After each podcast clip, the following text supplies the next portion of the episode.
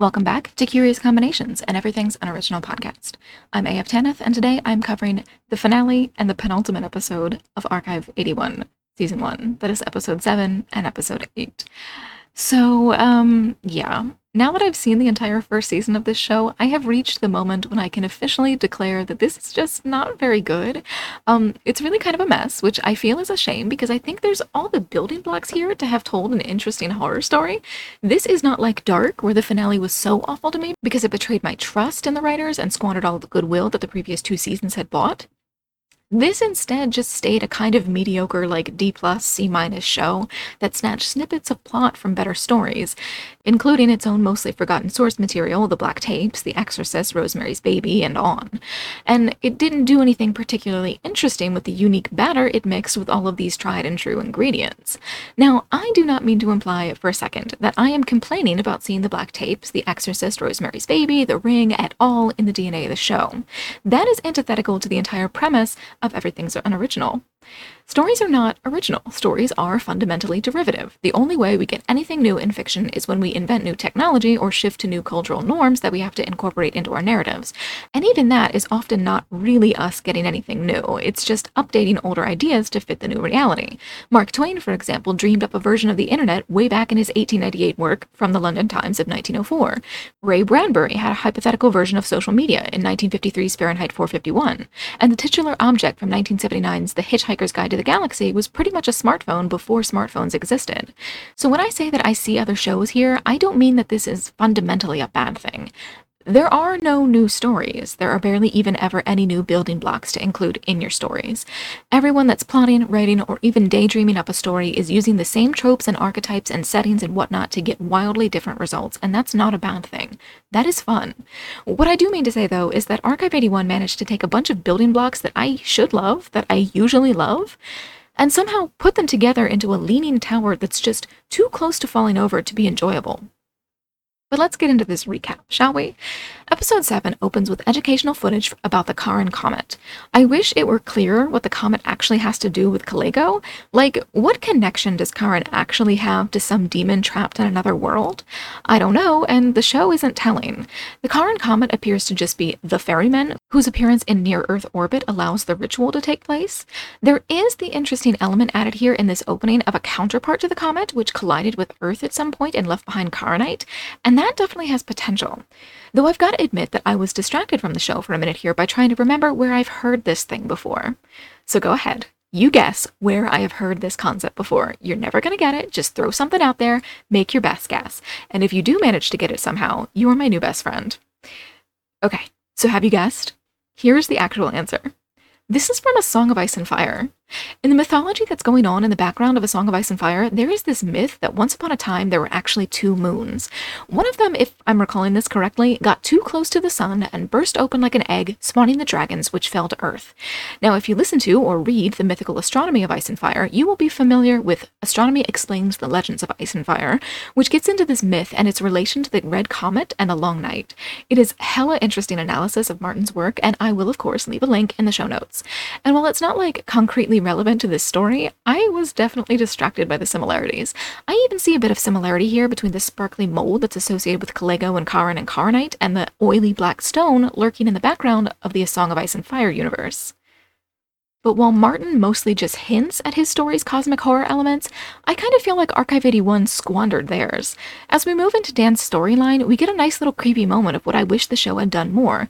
Dan has a waking dream in which he goes to the mirror to find the black mold coating his teeth, and he begins to vomit and cough it up.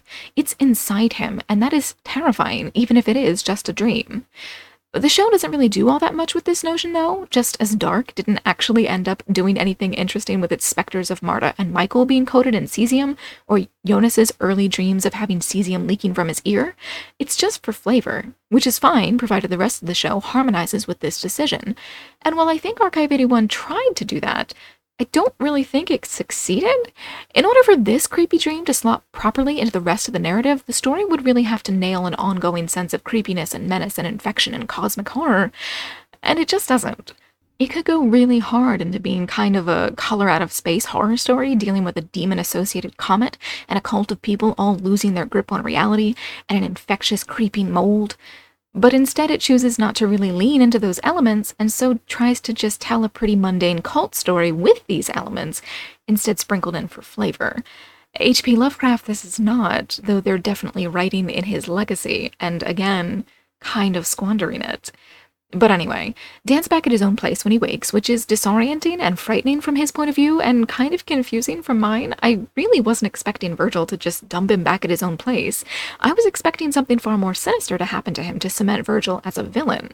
Instead, Davenport genuinely seems to want Dan to be done with the investigation at this point. It comes across as more of a kindness towards Dan than anything else. Dan got in too deep, so they let him go. I mean, the gaslighting certainly isn't great, but it kind of seems like Davenport is just trying to dump him back into the safety of his normal life at this point. He even kept his end of the deal, paying Dan for a job well done. But Dan, of course, is not willing to let this go. He storms into Davenport's office only to find that Davenport is not there, but he is expecting him. On a video call, Dan throws his accusations out and Virgil shuts him down. Again, it's definitely gaslighting, but like, I'm not really mad about it. I honestly don't really think that Dan has any good reason to stay so invested in the plot at this point. He really just comes across as kind of obsessive for little to no reason, and you can't even blame it on the mold or the tapes getting to him. It doesn't make sense for him to agree to take this job in the first place. It didn't make sense for him to stick around once things started getting weird, and it doesn't make sense for him to put himself back into danger to save some dead woman he's never met. It's like he's fully obsessed with Melody at this point, and I just find that truly a bizarre writing decision. I mean, if it was that he was completely obsessed with finding finding out the truth about the circumstances of his dad and his sister's and presumably his mother's deaths, that would at least make some sense. But as it is, it seems like he's completely lost his mind over some woman he's never met, potentially with the implication that he fancies himself some degree of in love with her. And in case anyone listening is unclear, you cannot be in love with a person with whom you have never actually interacted. No, Dan's dreams do not count, not even if he thinks they really happened in some capacity. Dan has truly never met Melody. He's never even emailed her or texted her or anything like that. This is absolutely nothing more than a parasocial relationship, and that Dan is fully willing to risk his life, not to mention Mark's life, over his obsession with Melody really cements Dan as pretty mentally ill. He needs to seek help for this. This is a really self endangering, self harming, self sabotaging part of his personality he needs someone to help him work through this because this is unhinged. Like, forget the mold and the tapes and anything else that might be affecting his behavior. This inexplicable drive to save some dead or missing woman he's never even met is behavior that needs to be addressed. He is essentially just a dude that watched some old tapes of an old friend of his dad and has now decided to dedicate his life and potential death to her. It's so flimsy, and it's so close to just being a stalking situation that it is concerning to say the least. I'm just saying that Dan needs stronger motivation here, I think. It doesn't even need to be like a big change.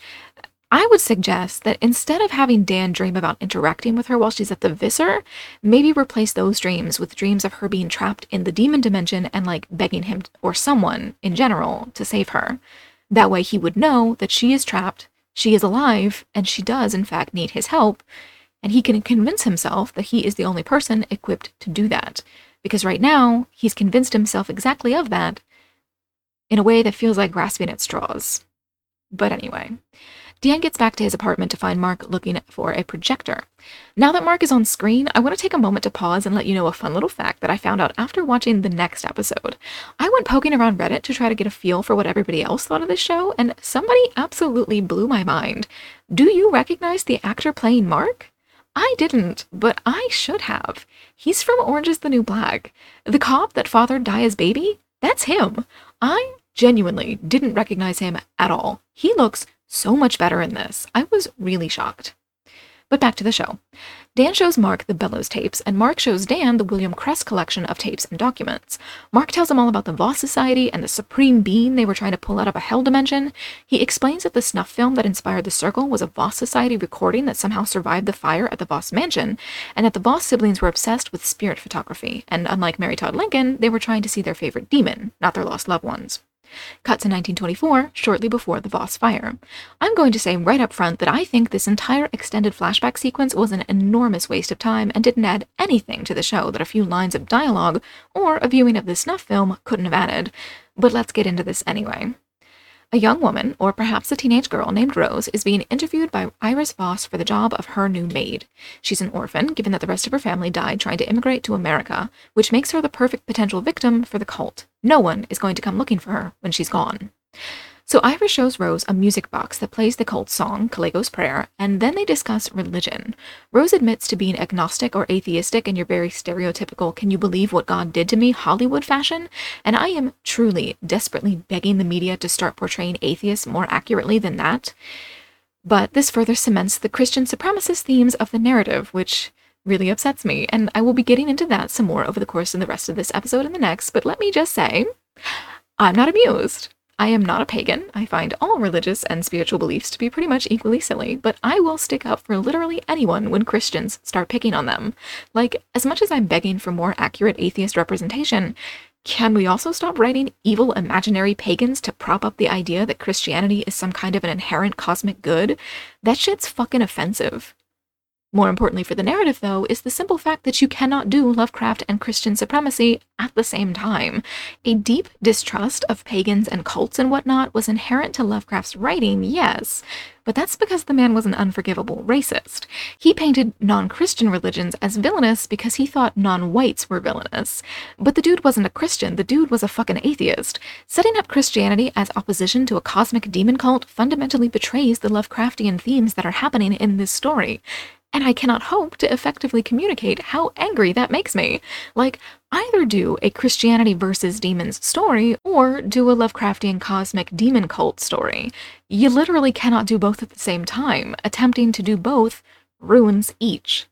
Anyway, Iris claims that she is trying to have a baby, but that her husband died in the war. Given that World War I ended in 1918, that is the latest date her husband could have died. Given that she miscarries in 1924, someone other than her husband fathered her fetus. So I've got to ask, who? Who am I supposed to think fathered this baby? One of her brothers? A secret lover we don't know about? Kalego himself? Or is Iris trying to get herself involved in the first instance of human parthenogenesis, in yet another deeply frustrating attempt to pull Christian themes into the narrative? Whatever she's trying to do, her brothers have actually accomplished their immediate goals. Lucas and Jonah have gotten their hands on that familiar Kalego statue, the one that reminds me so much of the aliens from Scooby Doo. When Rose asks what she's looking at, Iris says that the statue is, quote, everything she's ever dreamed of. Later, once Rose has been hired, Iris shows her the Charonite amulet, the same one we see around Cassandra's neck in the 90s.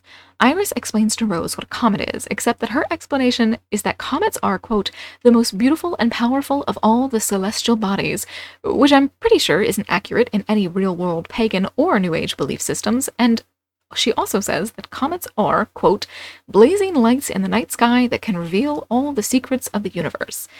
Seems fake, but okay. Either way, Rose buys it because she is both dumb and smitten with this beautiful, elegant, rich, older woman.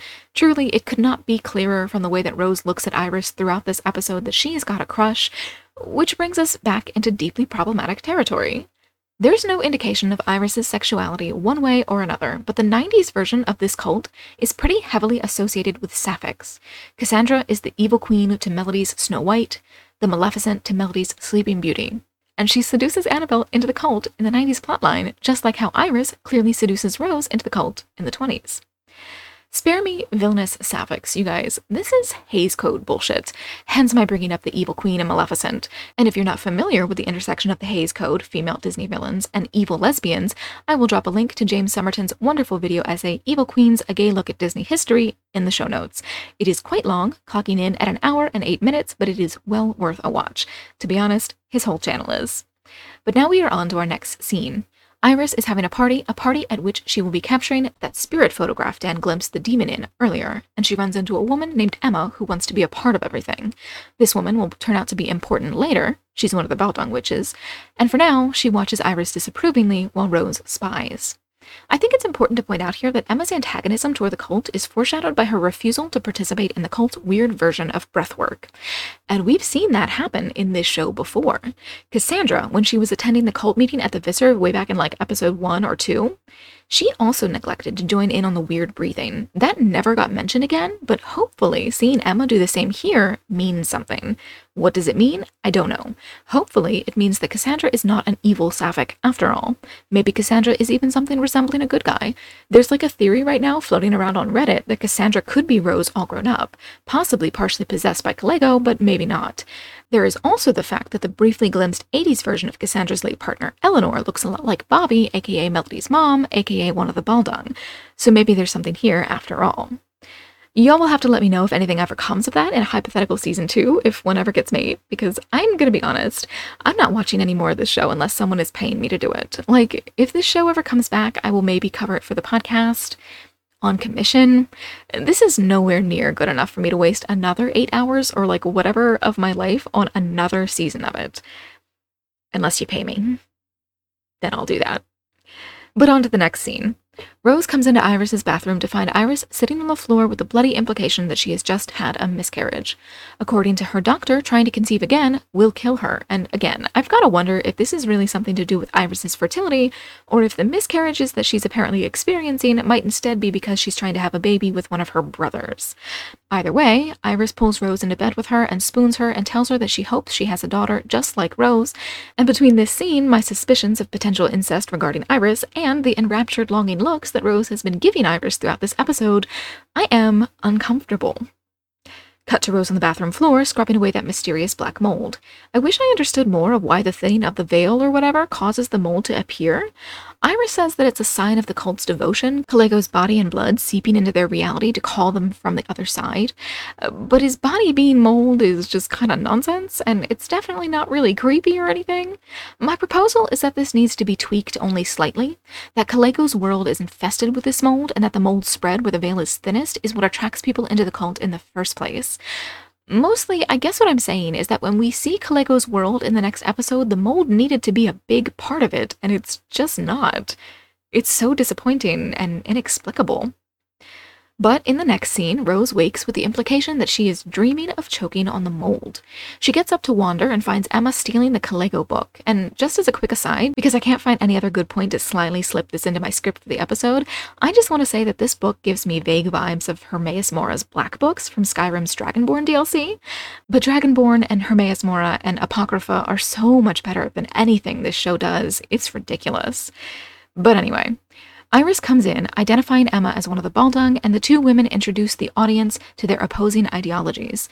Emma and the Baldung want the book destroyed, which unfortunately seems impossible given what Iris says later, and Iris wants to use it to bring Calego into their dimension to save humanity from war, poverty, sickness, and everything else that makes life so unbearable at times.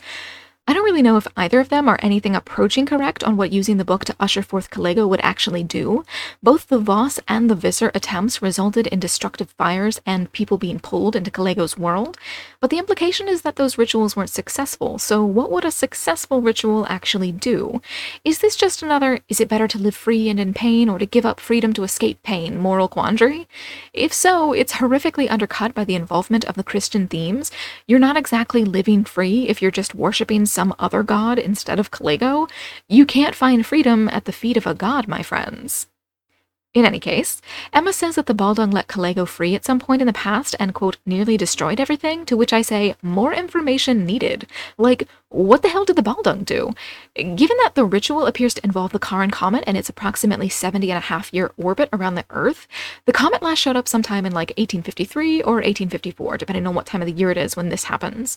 If anyone knows of anything potentially plot relevant that happened in those years in the real world, feel free to let me know. I can't think of anything off the top of my head, and a few minutes of Googling didn't give me anything interesting either. I do wonder if the show is trying to reference something real world, but maybe it's not.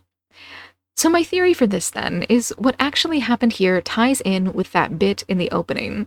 The thing about the Charon comet actually having once had a little buddy up there in its orbit, a counterpart which fell to Earth and created Charonite, I'm assuming that when the Baldung say they set Calego free, that actually means that their successful ritual pulled that other missing comet down to the Earth, which would certainly be, quote, nearly destroying everything, wouldn't it? You could easily get a nearly apocalyptic winter from a comet impact, and I'll point out that there does appear to be evidence of a cataclysmic comet impact happening around 13,000 years ago, which may have contributed to the onset of the Neolithic period. An article on Space.com even claims that this impact is memorialized at Göbekli Tepe. If the show does want to tie an extant comet impact into its mythology, that is an opportunity. But in any case, Iris and her brothers are not convinced by Emma's arguments. When she threatens to burn the book, and Iris is sure she was bluffing because apparently the book, quote, doesn't burn, Jonah shoots her dead. Given that they needed her, or her fresh blood at least, for the ritual, this isn't exactly a great development for Iris and her cult. With Rose watching, they decide to drain Emma of her blood to try to use it in their ritual anyway, and then Iris sends Rose off to bed after trying to check whether Emma might have turned Rose against them or hurt her in some way. The next time we see Rose, who was a Hollywood atheist last time she mentioned religion, she's praying. Very specifically, she's trying to invoke some kind of protection from Christianity's God, and I am not amused in the least. It is very, there are no atheists in foxholes, and that right there is just more Christian supremacist thinking. But on to the Voss's latest party. It's the night of the ritual, the night of the comets approaching Earth. Everyone is dressed very celestially here, decked in sparkles and stars and diamonds and dark navy blues, all meant to evoke imagery of the night sky. Everyone, that is, except Rose. She, the cult's sacrifice, is robed in this hideous pink dress adorned with flowers, and the symbolism could not be any more obvious. The cult is of the stars, of the comet, and of Charon, and Rose is of the Earth. And so Rose, the Earth, is going to be sacrificed to bring Kalego from the stars. Before the ritual, though, Iris's brother Lucas abandons them and becomes, presumably, the only Voss to survive the fire. Now, let me throw in a quick aside here before we move on to the next scene. Evie Crest said that her father, William Crest, witnessed the snuff film at a friend's bachelor party, the snuff film which somehow escapes the fire despite being right where the fire started. Taking this information in conjunction with what Iris said about the book being impossible to burn, I'm thinking that anything that harbors a piece of Kalego can't be burned, period, including the book, the snuff film, all the Visser footage, and maybe even Annabelle's paintings. Either way, I will also take this one step further. I think the friend in question was Lucas, and that he's behind a lot of this, possibly to rescue his sister, who was reaching out to Annabelle and possibly Eleanor before her to try to get someone to get her out of Kalego's realm. And that too could be taken even a step further. Lucas may have something to do with Cassandra, perhaps, or perhaps he, as some people on Reddit are theorizing, is related to Davenport and to Samuel. Either way, after Lucas's departure, Iris takes Rose down into the basement of the Voss mansion, the same basement that it shares with the Visser, the one that LGM replicated, I suppose, beneath their compound. The same basement that appears in the snuff film, which Mark and Dan are watching while we are watching the real version. So then the cult dons their masks, and we've still no idea what their symbol means. We do know the meaning of Iris's chanting, though, and her lines make it very clear that they're all supposed to be sacrifices to Kalego, not just Rose. Let our blood run, let our spirit burn, let us nourish this ground in your name, indeed. One has to wonder if Iris actually knows what she's saying, or if she's just reading this and it's only being translated for the audience's sake. Either way, Rose definitely didn't know what Iris was saying, so she is completely shocked when Iris slits her throat. Now, because it's a TV show, the throat slitting results not in a realistic injury, but in an immediate death, but it doesn't really matter anyway. The portal that Iris opened explodes the mansion into flame only a few seconds later, so if Rose hadn't bled out by then, she would have died anyway. Or maybe not, because as Annabelle's obsessive paintings of Iris imply, Iris, and potentially any number of others, didn't die in that fire. Instead, she was pulled into Kalego's world and trapped there, and as of the 90s, she wanted out. Back in the present, Dan and Mark puzzle through what must have happened to Melody, and it occurs to these morons for the very first time that they could probably look Annabelle up to see if she's still alive. When Mark is not particularly thrilled by the notion of risking his life for a dead woman, the writers try to have Dan explain why he's so committed to this, but it doesn't really make any sense. He only mentions his dad, and that's only in the context of kind of taking on the guilt that his father might have gotten Melody roped into this dangerous nightmare. His motive at its core doesn't really have anything to do with his dad or the fire should be his motivation. Instead, he says that, quote, the least he can do is give her death an ounce of meaning, and like, what about your dead dad and mom and sister? Like, in other words, Dan is going to get himself and his best friend potentially killed to give, quote, an ounce of meaning to the death of a woman he's never met. Like, why? And more importantly, why in the entire hell does Mark let this convince him? I saw someone on the Reddit mention that their headcanon for this was that Mark has unrequited romantic feelings for Dan, and given that Mark in the podcast actually was gay, I think I'm taking this on as my own headcanon too, because otherwise this doesn't make sense. Melody had her lesbianism removed, so let's make sure Mark gets to keep his own homosexuality. I've decided that Mark lets Dan treat him this badly because he's in love with him. And even if I don't think Mark's like a fantastic person or anything, Mark deserves better than that. So off they go to find Annabelle Cho. She's in the same mental institution, which is hilarious from a you could have found her so easily at any point in this investigation perspective. And she's being played by the same actress, which is hilarious from a you barely even tried to make her look any older, what are you doing perspective. Anyway, Annabelle says she's been waiting for a Dan to appear to save Melody, which isn't like impossible, but it is low key dumb. Like, did Melody even mention Dan to her? Did we ever see that? I remember Melody mentioning that she was having conversations with someone in her dreams, but did she mention Dan to Annabelle? Did I forget that? I'm going to give the show the benefit of the doubt and assume I'm just forgetting that this happened, but I don't fully believe that. Anyway, on to the next episode. We open with a final prologue. It's a tape Melody made of her hanging out with Jess on a swing set, and I've got to say again that Melody and Jess's relationship simply is not appropriate. Grown people do not want to spend that much time with children that they're not related to unless they're up to something. Melody is not this girl's relative, teacher, mentor, or anything like that. She's just a nosy neighbor. It's creepy, and I'm going to go ahead and say that this is one of those patriarchy catch 22s. It's that thing of misogyny claiming that women are inherently inherently weak and sexually submissive, which means that they couldn't possibly rape or molest or be predators, which means that we as a culture are far less inclined to notice when women are behaving in predatory ways, thus allowing real female predators to operate with ease and providing me the opportunity to point out that if Melody had been a male character instead acting this way toward a little girl, reviews of the show would have pointed out the inappropriateness here. Instead, I haven't seen anyone mentioning that, like, a neighbor acting this way toward a child is fucking terrifying behavior that demands intervention from the child's parents. Anyway, we cut to Melody locked up at Rockland screaming for help because she, quote, doesn't belong there, to which I say, okay. The opening shot for this scene before we actually cut to Melody is very reminiscent of the elevator shot in The Shining, though. It's not especially meaningful for the narrative, I think, but I did notice it. So Steven comes in to talk to Melody, and I've got to say, I think this is one of her worst scenes. In retrospect, I really enjoyed not having to see her in the previous episode. Melody is by far the worst thing about this show. She is arrogant, she's entitled, she's nosy, she's self righteous, she's annoying, and most damningly, she is completely and utterly stupid, as evidenced by the decisions that she makes throughout this episode.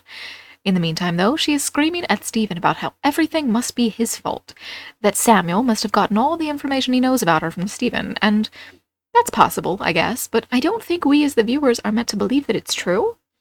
Whatever the truth is about Samuel and what he does or doesn't know about Melody, though, Stephen is the only one making any good decisions here.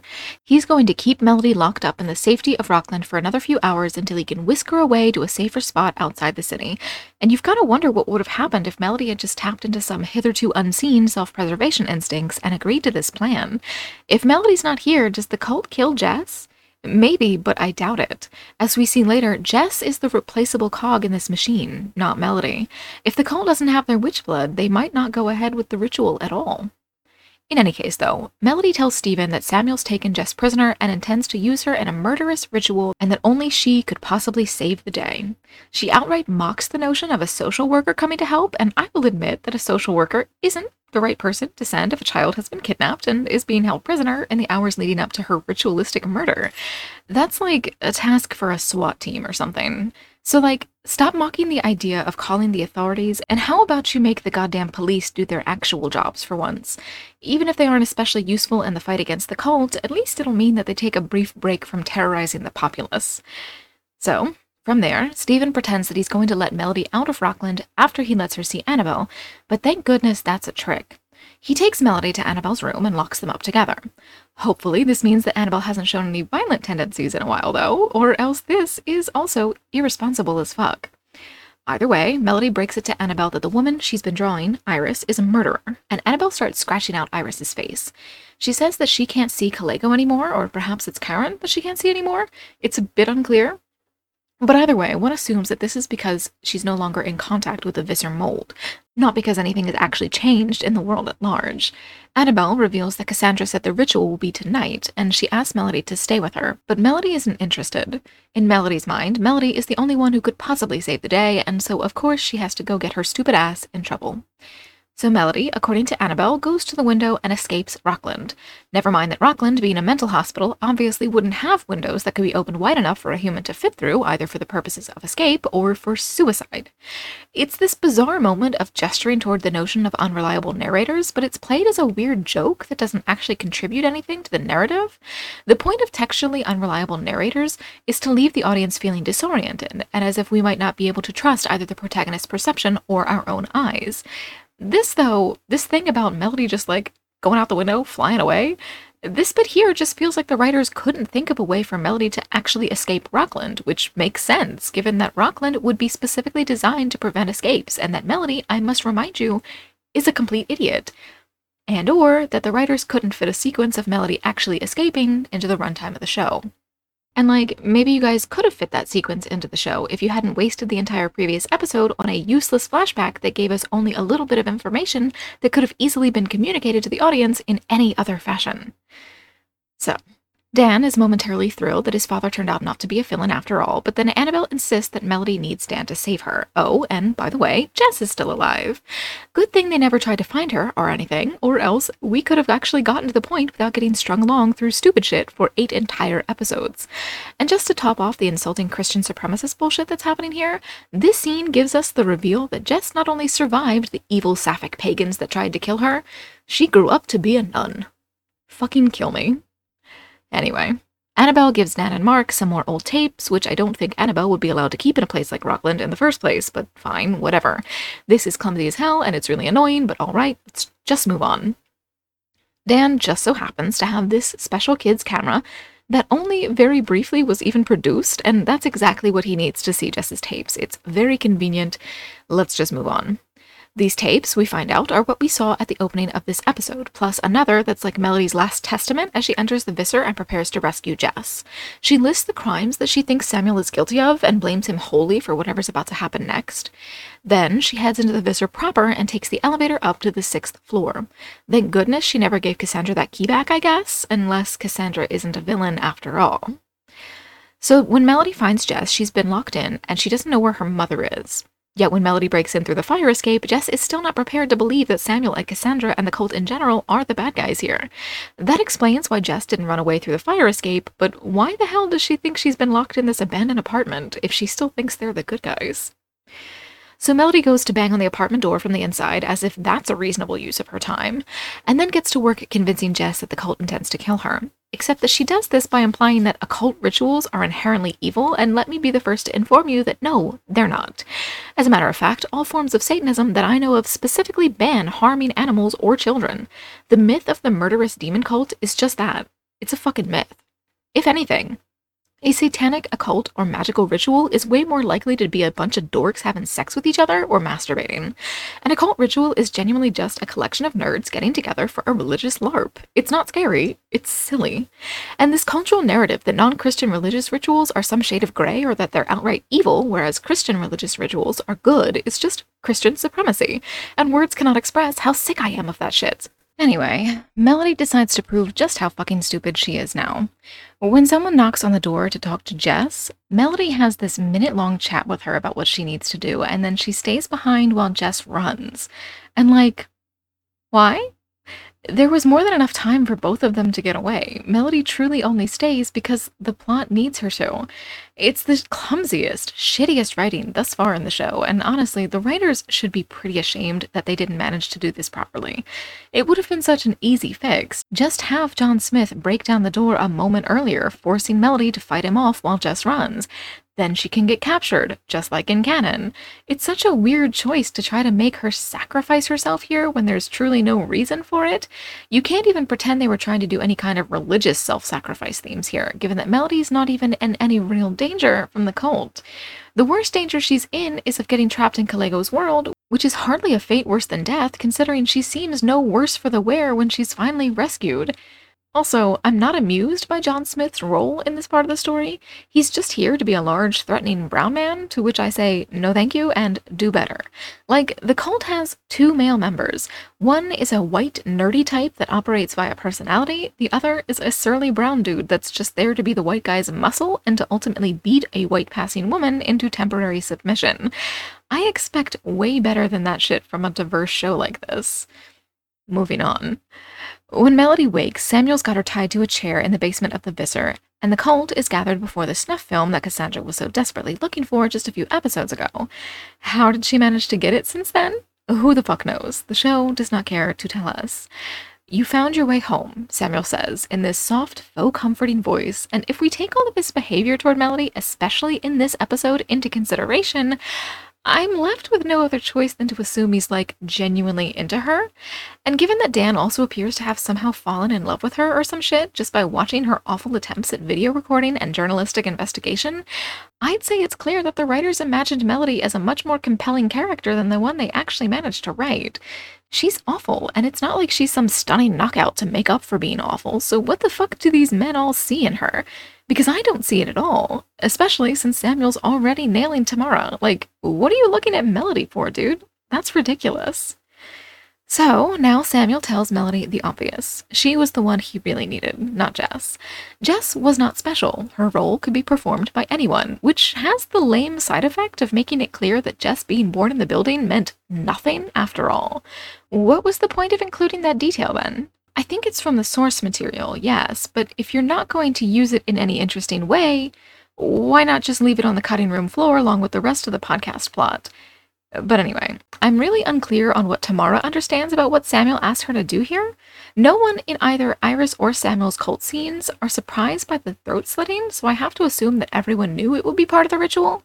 But Melody certainly seems to think that Tamara doesn't know she's agreeing to be the sacrifice, and Tamara doesn't say anything to clear it up either way.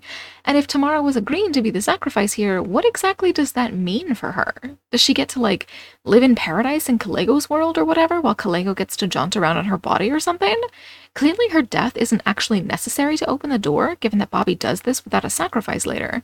So I assume it's some kind of a possession thing or something. I don't know.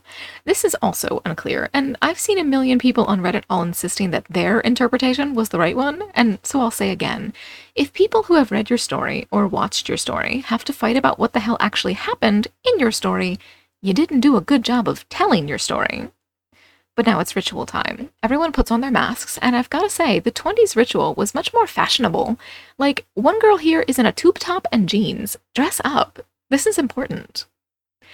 So, Samuel slits Melody's palm, and Melody just stands there bleeding on the statue, doing absolutely nothing to try to interfere with the ritual. Like, wasn't that your whole goal? You don't want anyone to get their throat slit, so, like, push the statue over or something. That will probably stop it. If nothing else, it's gonna stall them for a minute, and Samuel won't immediately slit Tamara's throat. But no, Melody just stares in calm silence like she's watching this with as much detachment from these events as I am, and then we get a silly CGI portal that forms over the cult's seal. Samuel I fucks it for a moment before Iris appears, which was obviously not what he was expecting. Iris turns to Melody, and then Jess reveals that she is lurking on the staircase because I guess she's just as fucking stupid as Melody is. Like, kid, you got away. What the fuck are you doing back here? You didn't know that you specifically weren't necessary for the ritual. Why are you here? other than that so the writers don't have to come up with some other way for Dan and Mark to witness what happened to Melody. And Christ, it could have just been a dream or something. Even that would have been better than this brainless contrivance. So, while Iris is distracted by the appearance of Jess, Samuel sidles over and takes Melody's hand, and I'm telling you guys, this dude is all in on Melody for reasons I cannot possibly fathom. And then the Visser bursts into flames with the implication that everyone involved in the ritual was pulled into the demon world. But what happened to Iris? Is she still in Kalego's world, or did she escape into the 90s? The audience has and will get no idea this season. Instead, we get a horrifically clunky Are You Following This recapping info dump courtesy of Mark. And I've got to say it again this is bad writing. I just watched all of that shit. You don't have to have a character walk me through what I just saw. How stupid do you guys think your audience is? It's a waste of time and it's extraordinarily insulting, and I just can't wrap my mind around why in the world the writers thought it was a good idea. So Dan once again talks Mark into going along with his stupid plan to go back to the compound to try to force Davenport to help him save Melody.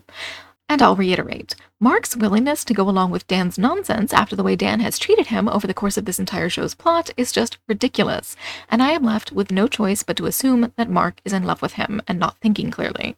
Love is the only explanation for Dan's willingness to throw his life away for a chance of helping Melody, and it is the only explanation for Mark's willingness to throw his life away to help Dan. I cannot come up with anything else. So at the compound, Dan tells Davenport that he has found more tapes, and so Davenport lets him in to take a look. Dan accuses Davenport of having known what was on the tapes before Dan actually restored them, which is obviously true, but which Davenport denies, albeit while dodging the opportunity to provide a reasonable alternative explanation. He instead explains that the tape serves as a window into another world, and that he got a hold of those tapes somehow 25 years after the fire at the Visser because they finally came up for auction after languishing in a storage facility. Dan's father's storage facility. Davenport reveals that this is the reason Dan's father, mother, and sister were killed, and I will repeat that I don't think Dan has so much as mentioned his mother once in this entire show, despite the fact that we saw her on screen and so we know she was around. So the Baldung witches apparently burned down Dan's house, thinking that Stephen was keeping the tapes there in an attempt to destroy the tapes. Except, as Iris has already said, the book doesn't burn, and as we've already seen, the snuff film didn't burn either. So why would the witches think that a fire could take out these tapes? Like, get a new MO. Fire clearly doesn't work between you and me, I'm going to hope that this is some kind of a misdirect here, that this nonsense solution is not actually the truth, and that the actual truth is that Dan's dad, or perhaps even Dan's sister, or baby Dan himself, tried to rescue Melody, only to accidentally burn the place down just like Iris and Samuel did. But like I said, if that turns out to be true in season 2, you guys are going to have to tell me about it because I will not be tuning in. And now we've reached the point at which Dan shows all his cards rather gracelessly. He insists that Melody is trapped, not dead, and that Davenport has to help him rescue her. Davenport, though, insists that the other world is not a place that a human being could survive inside. How did he get this information? Oh, from studying the other world. How did he do that? Who knows? Who cares? Not the show, that's for sure. So Dan points out that Samuel is also trapped in the other world, but Davenport says he doesn't care. Maybe he's bluffing, maybe he's not. If he's not, though, he's certainly right. Samuel is a fucking lunatic who definitely deserves to be left in the grave he dug for himself. And Dan doesn't take that notion kindly. He rushes Davenport only to be surprised when Davenport goes to shoot him in self defense, and then Mark hits Davenport over the head with a crowbar, and he and Dan walk away without even bothering to take away Davenport's gun. It is stupid, stupid writing. Down into the tunnels they go. Dan suddenly knows all about how this shit is supposed to work, despite never actually learning any of it on screen. Suddenly, he knows for sure that the blood in the Wellspring refrigerator is all Baldung witch blood, and, um, how exactly did Davenport get it all then? Suddenly, he knows for sure that playing the tapes thinned the veil between the worlds such that the ritual could be performed. And, most unreasonably of all, suddenly he knows for sure that the room he only very briefly inspected before being conked on the head is full of, quote, synthetic Charonite panels to, quote, replace the comet. And, um, Where'd you get that little tidbit of info, buddy? You had no idea what the hell you were looking for last time, and now you know all about synthetic Charonite panels and shit? Like, we haven't even established that synthetic Charonite was possible before this moment, let alone that Davenport had a whole bunch of it. But fine. Whatever. It's the 11th hour and we've got to get shit done, so now our idiot protagonist is temporarily smart so we can get him where he needs to go. Whatever. Don't expect it to last, though, because it will not. So Dan convinces Mark once again to join him on his stupid suicide mission, and he does it by implying that Mark only cares about Dan so that he can get a fun story for his podcast, and Dan is just a really fucking awful friend, isn't he? I will say it again. Mark isn't like the greatest guy to ever live, but he at least deserves better than this. Unfortunately for me, though, he agrees. Dan talks Mark's love struck ass into this, and down they go into Moldville. And then there's Bobby, pointing a gun at the back of Mark's head. Dan insists that he and Melody, quote, found each other somehow, which is undeniably romantic language. So let me repeat you cannot fall in love with someone you've only ever seen recordings of and had dreams about. That is stalker shit. Back to Bobby. She's got this tuning fork that's apparently the right one because I guess Iris and Samuel were even dumber than I realized and used the wrong one. And when Mark figures out that she's one of the witches, she confirms that only a witch can use both the spell and the key to perform the ritual properly. She insists that she wasn't actually going to let Davenport enter the other world, that she was just using him to arrange and presumably fund the creation of the right circumstances to perform the ritual in her lifetime. Mark mentions here that the Baldungs gave up their magic to keep Kalego locked away, and, um, I double checked because this threw me off so bad. This has never, ever been mentioned before. It's another thing that Mark apparently discovered off screen, like the fake Melody's car crash. And like, why is the writing like this? How fucking hard would it have been to mention this in a previous episode when we saw our first Baldung witch. Why does this feel like they just went ahead and shot their literal first draft of the story? Or like they were literally writing this as they went along and realized too late to change it that they'd forgotten to mention or hint at particular information before it becomes relevant? It's just so bizarre. But whatever. Bobby Baldung cannot use magic anymore, and that's convenient, but who cares?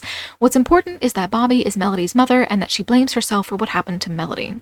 She gave Melody up specifically to keep Melody from getting involved in the occult goings on, except that she paid the price of her bloodline anyway, and now Bobby intends to get her back. Assuming that Bobby is not a liar. Now, while the shaky camera work here is making me dizzy anytime I'm not looking at the subtitles, Dan and Bobby and Mark agree to team up.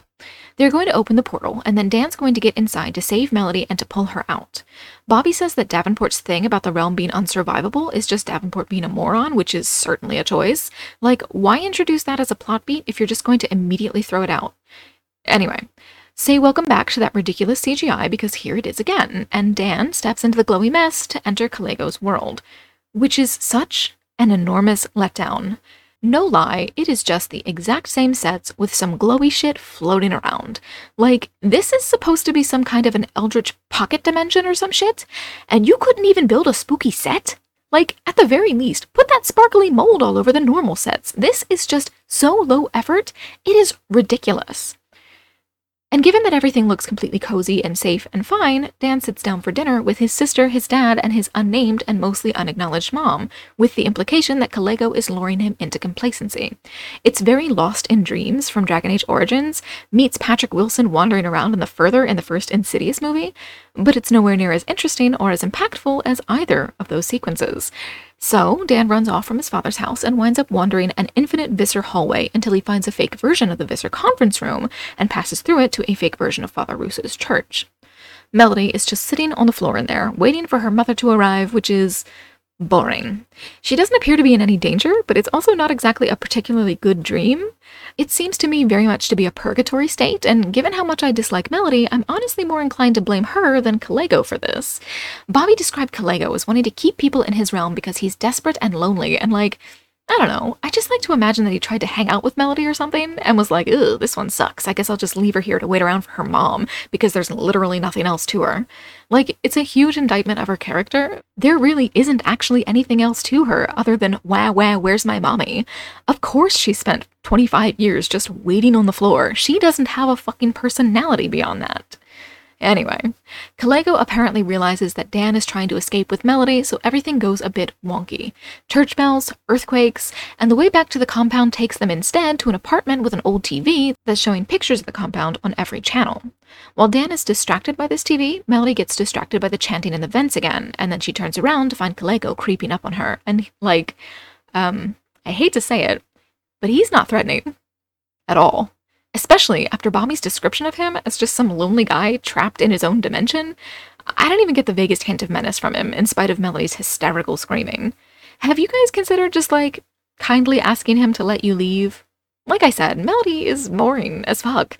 If you just asked nicely, he would probably let her go. Or, fuck, maybe Kalego's in love with her too. The entire universe does revolve around her after all, in case you forgot. I can't stand her. But anyway, speaking of men who are inexplicably in love with Melody, here comes Samuel out of nowhere. Seriously, there's just an open door to like a glowy void, and Samuel bursts through it unbidden and seizes Melody to pull her through, which apparently lets Melody escape the demon dimension. Does that mean Samuel escaped? Who knows? We don't get to see him again, which implies he didn't end up in 2019. Maybe he ended up in 1994 with Dan, or maybe he got sent back to 1924 to the remains of the Vos mansion, or something else entirely. I, I don't know. And since it's a question to be answered in the next season, it may never be coming, and I honestly don't care anyway. So, Melody wakes up on the floor of the replica basement to find Mark and Bobby staring at her. The scene fucking drags, as so many of the show's scenes do, and Melody doesn't seem too concerned where the hell Dan is. And Mark's only tactic is to shout Dan into the ether, like that's gonna help find him and it won't. Because Dan wakes up in a hospital way back in 1994, as evidenced by a news broadcast about the death of Kurt Cobain, and a hilariously inappropriate and logistically nonsensical shot of the Twin Towers being reflected in his hospital window.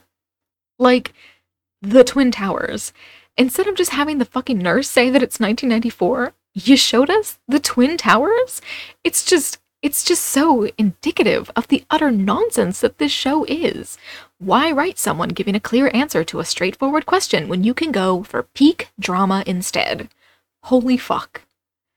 So, yeah, that was Archive 81. It's not good. It's like a D, maybe a D plus, maybe a D minus. If you're very generous, maybe a C.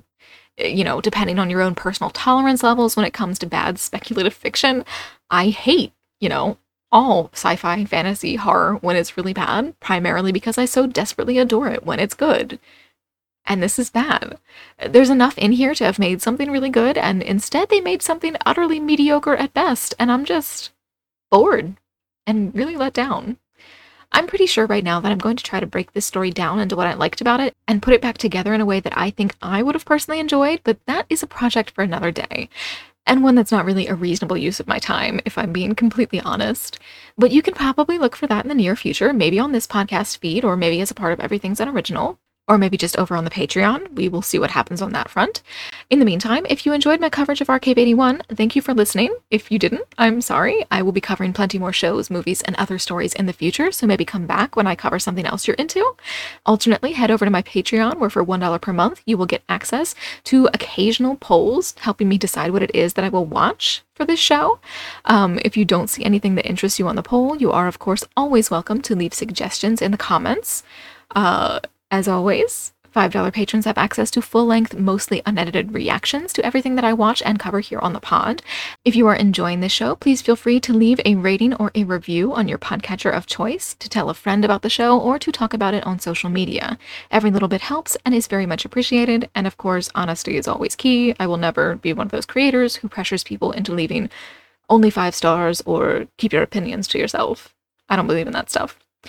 Beyond that, I hope you enjoyed this episode, and I will be back very soon with whatever my patrons choose for me to cover next. It will probably, at this point, it looks like it's going to be Marianne.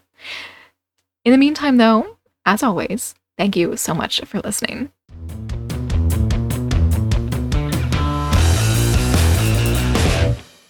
And then we get a silly CGI portrait that forms over the cult's seal.